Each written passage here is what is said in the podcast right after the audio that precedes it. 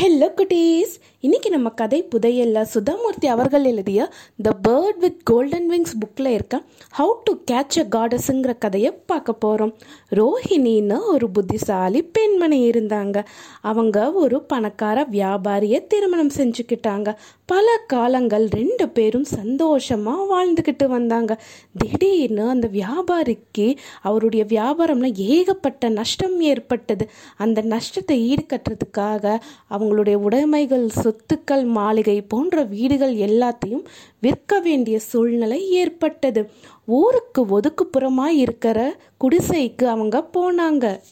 அந்த குடிசையை சுற்றி நிறைய மரங்கள் நீல நீளமான புல்வெளிகள் இருந்தது.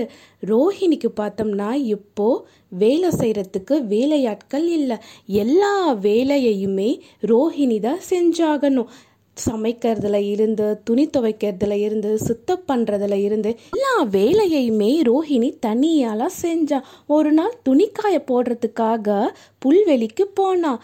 புல்வெளிக்கு போகும்போது ஏதோ ஜொலிக்கிறதாவ கவனிச்சா.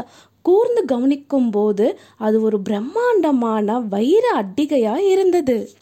இந்த வைர அட்டிகை பார்த்தோம்னா ஒரு மகாராணியோடதாக தான் இருக்க முடியும். ஏதாவது திருடங்க தெரியாமல் இங்கே கீழே போட்டிருப்பாங்க. இல்லை பறவை ஏதாவது கொத்திட்டு வந்து கீழே போட்டிருக்குன்னு யூகிச்சா.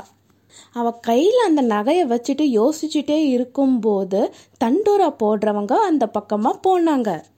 மகாராணி கமலா அவர்களுடைய வையர அட்டிகை காணாமல் போனது. அவங்க குளிக்கிறதுக்கு முன்னாடி நந்தவனத்தில் இருந்த ஒரு கல் மேலே அதை வச்சாங்க. அப்போ ஒரு பறவை ஒன்று தூக்கிட்டு பறந்து போனது. யார் கண்ணையாச்சும் பட்டா? அதை மறக்காம மகாராணி கமலா அவர்கள்கிட்ட ஒப்படைங்க. அதை யார் ஒப்படைக்கிறாங்களோ அவங்களுக்கு தகுந்த சன்மானம் கொடுக்கப்படும். டும் டும் டும் டும் டும் அப்படின்னு சொன்னாங்க.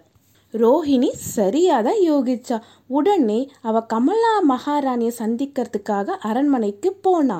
மகாராணி கிட்ட அந்த வைர அட்டிகையையும் ஒப்படைச்சா. மகாராணிக்கு சந்தோஷம் தாங்க முடியல. இது எனக்கு பிடிச்ச ஆபரணம். உனக்கு கண்டிப்பாக சன்மானம் உண்டு. உனக்கு என்ன வேணுமோ சொல்லு நான் தரேன் அப்படின்னு மகாராணி சொல்கிறாங்க ஆனால் ரோஹிணி எதுவும் பேசாமல் அமைதியாக இருந்தா. பயப்படாத உனக்கு என்ன வேணுமோ கேளு. உன்னை நான் வெறும் கையோட அனுப்பவே மாட்டேன். உனக்கு பெரிய வீடு வேணுமா? தங்கங்கள் வேணுமா? நல்ல உடைகள் வேணுமா? என்ன வேணுமோ கேளு அப்படின்னு மகாராணி சொல்றாங்க. ரோஹிணி பேச ஆரம்பிக்கிறா. எனக்கு இந்த எந்த பொருளுமே தேவையில்லை. அப்புறம் வேற என்னதான் வேணும் அப்படின்னு மகாராணி கேட்குறாங்க எனக்கு ஒரு சின்ன கோரிக்கை இருக்கு. இந்த தீபாவளி வரும்போது இந்த ராஜ்யத்தில் இருக்கிற ஒருத்தர் வீட்டில் கூட தீபங்கள் ஏற்றக்கூடாது. ஏ உங்கள் அரண்மனையும் சேர்த்து தான் சொல்கிறேன் அரண்மனையில் கூட ஒரு விளக்கு கூட எரியக்கூடாது.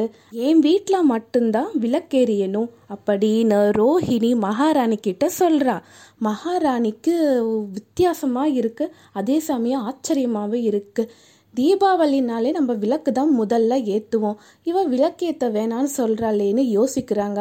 ஆனால் வேற வழி இல்லை. கொடுத்த வாக்க காப்பாற்றி தான் ஆகணும். மகாராணி சரின்னு சொல்லிடுறாங்க. தீபாவளியும் வந்தது. ரோஹிணி முழு நாளையுமே நல்லா சுத்தப்படுத்தி வீடு முழுக்க அலங்கரித்து நிறைய தோரணங்கள் தொங்க போட்டா. அது மட்டும் இல்லை வீடு சுற்றி நிறைய விளக்குகளை ஏற்றி வச்சா. மகாராணியோட உத்தரவுப்படி அந்த ராஜ்யத்தில் இருந்த ஒருத்தர் வீட்டில் கூட விளக்கெரியவே இல்லை. அரண்மனையில் கூட ஒரு சின்ன விளக்கு கூட ஏற்றவே இல்லை. ரோஹிணி வாசற்படியில் உட்கார்ந்துக்கிட்டு இருந்தா. ஒவ்வொரு தீபாவளி அன்னைக்கு இரவு நேரத்தில் மகாலட்சுமி தாயார் பூமிக்கு வருவாங்க. எப்பையும் போல அந்த தீபாவளி அன்னைக்கு மகாலட்சுமி தாயார் பூமிக்கு வந்தாங்க. அவங்களுக்கு ஆச்சரியமாக போயிடுது. என்ன இந்த ராஜ்யத்தில் ஒருத்தரோட வீட்டில் கூட விளக்கெரியவே இல்லையே?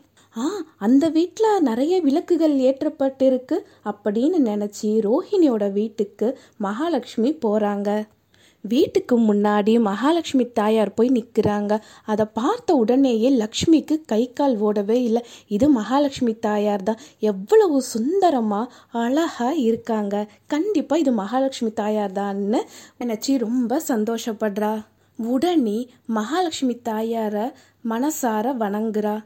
மகாலட்சுமி தாயார் வீட்டுக்குள்ளார கால் எடுத்து வைக்கும்போது உடனே ரோஹிணி நிறுத்திடுறா. மகாலட்சுமி தாயாருக்கு ஒண்ணுமே புரியல. மகாலட்சுமி யார் வீட்டுக்குள்ளேயாச்சும் வந்தா யாராச்சும் நிறுத்துவாங்களா? ஏன் என்ன தடுக்கிறன்னு மகாலட்சுமி தாயார் கேட்கும்போது ரோஹிணி சொல்றா யார் வீட்டில் விளக்கேற்றப்பட்டு இருக்கோ யார் உங்களுக்கு ஆராதனைகள் செய்வாங்களோ அவங்க வீட்டுக்குள்ளார தான் நீங்கள் போவீங்கன்னு தெரியும். ஆனால் எனக்கு ஒரு சின்ன நிபந்தனை இருக்கு.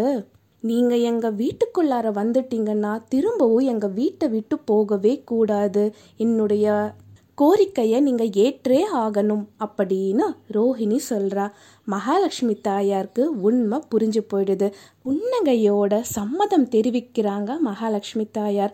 ரோஹிணி நீ தைரியசாலி மட்டும் இல்லை ரொம்ப புத்திசாலி கூட அப்படின்னு சொல்லிட்டு மகாலட்சுமி தாயார் ரோஹிணியோட வீட்டுக்குள்ளார நிரந்தரமாக இருக்கிறதுக்காக போகிறாங்க அன்னையில் இருந்து மகாலட்சுமி தாயார் அவங்க வீட்டை விட்டு எங்கேயும் போகவே இல்லை.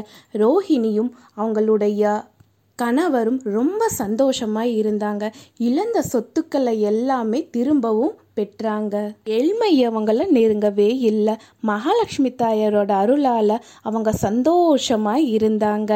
இப்படி தான் ரோஹிணி தன்னோட புத்திசாலித்தனத்தால் இழந்த சொத்துக்களை எல்லாம் திரும்பவும் பெற்றா இந்த கதை உங்களுக்கு பிடிச்சிருந்ததா குட்டீஸ்? பாய்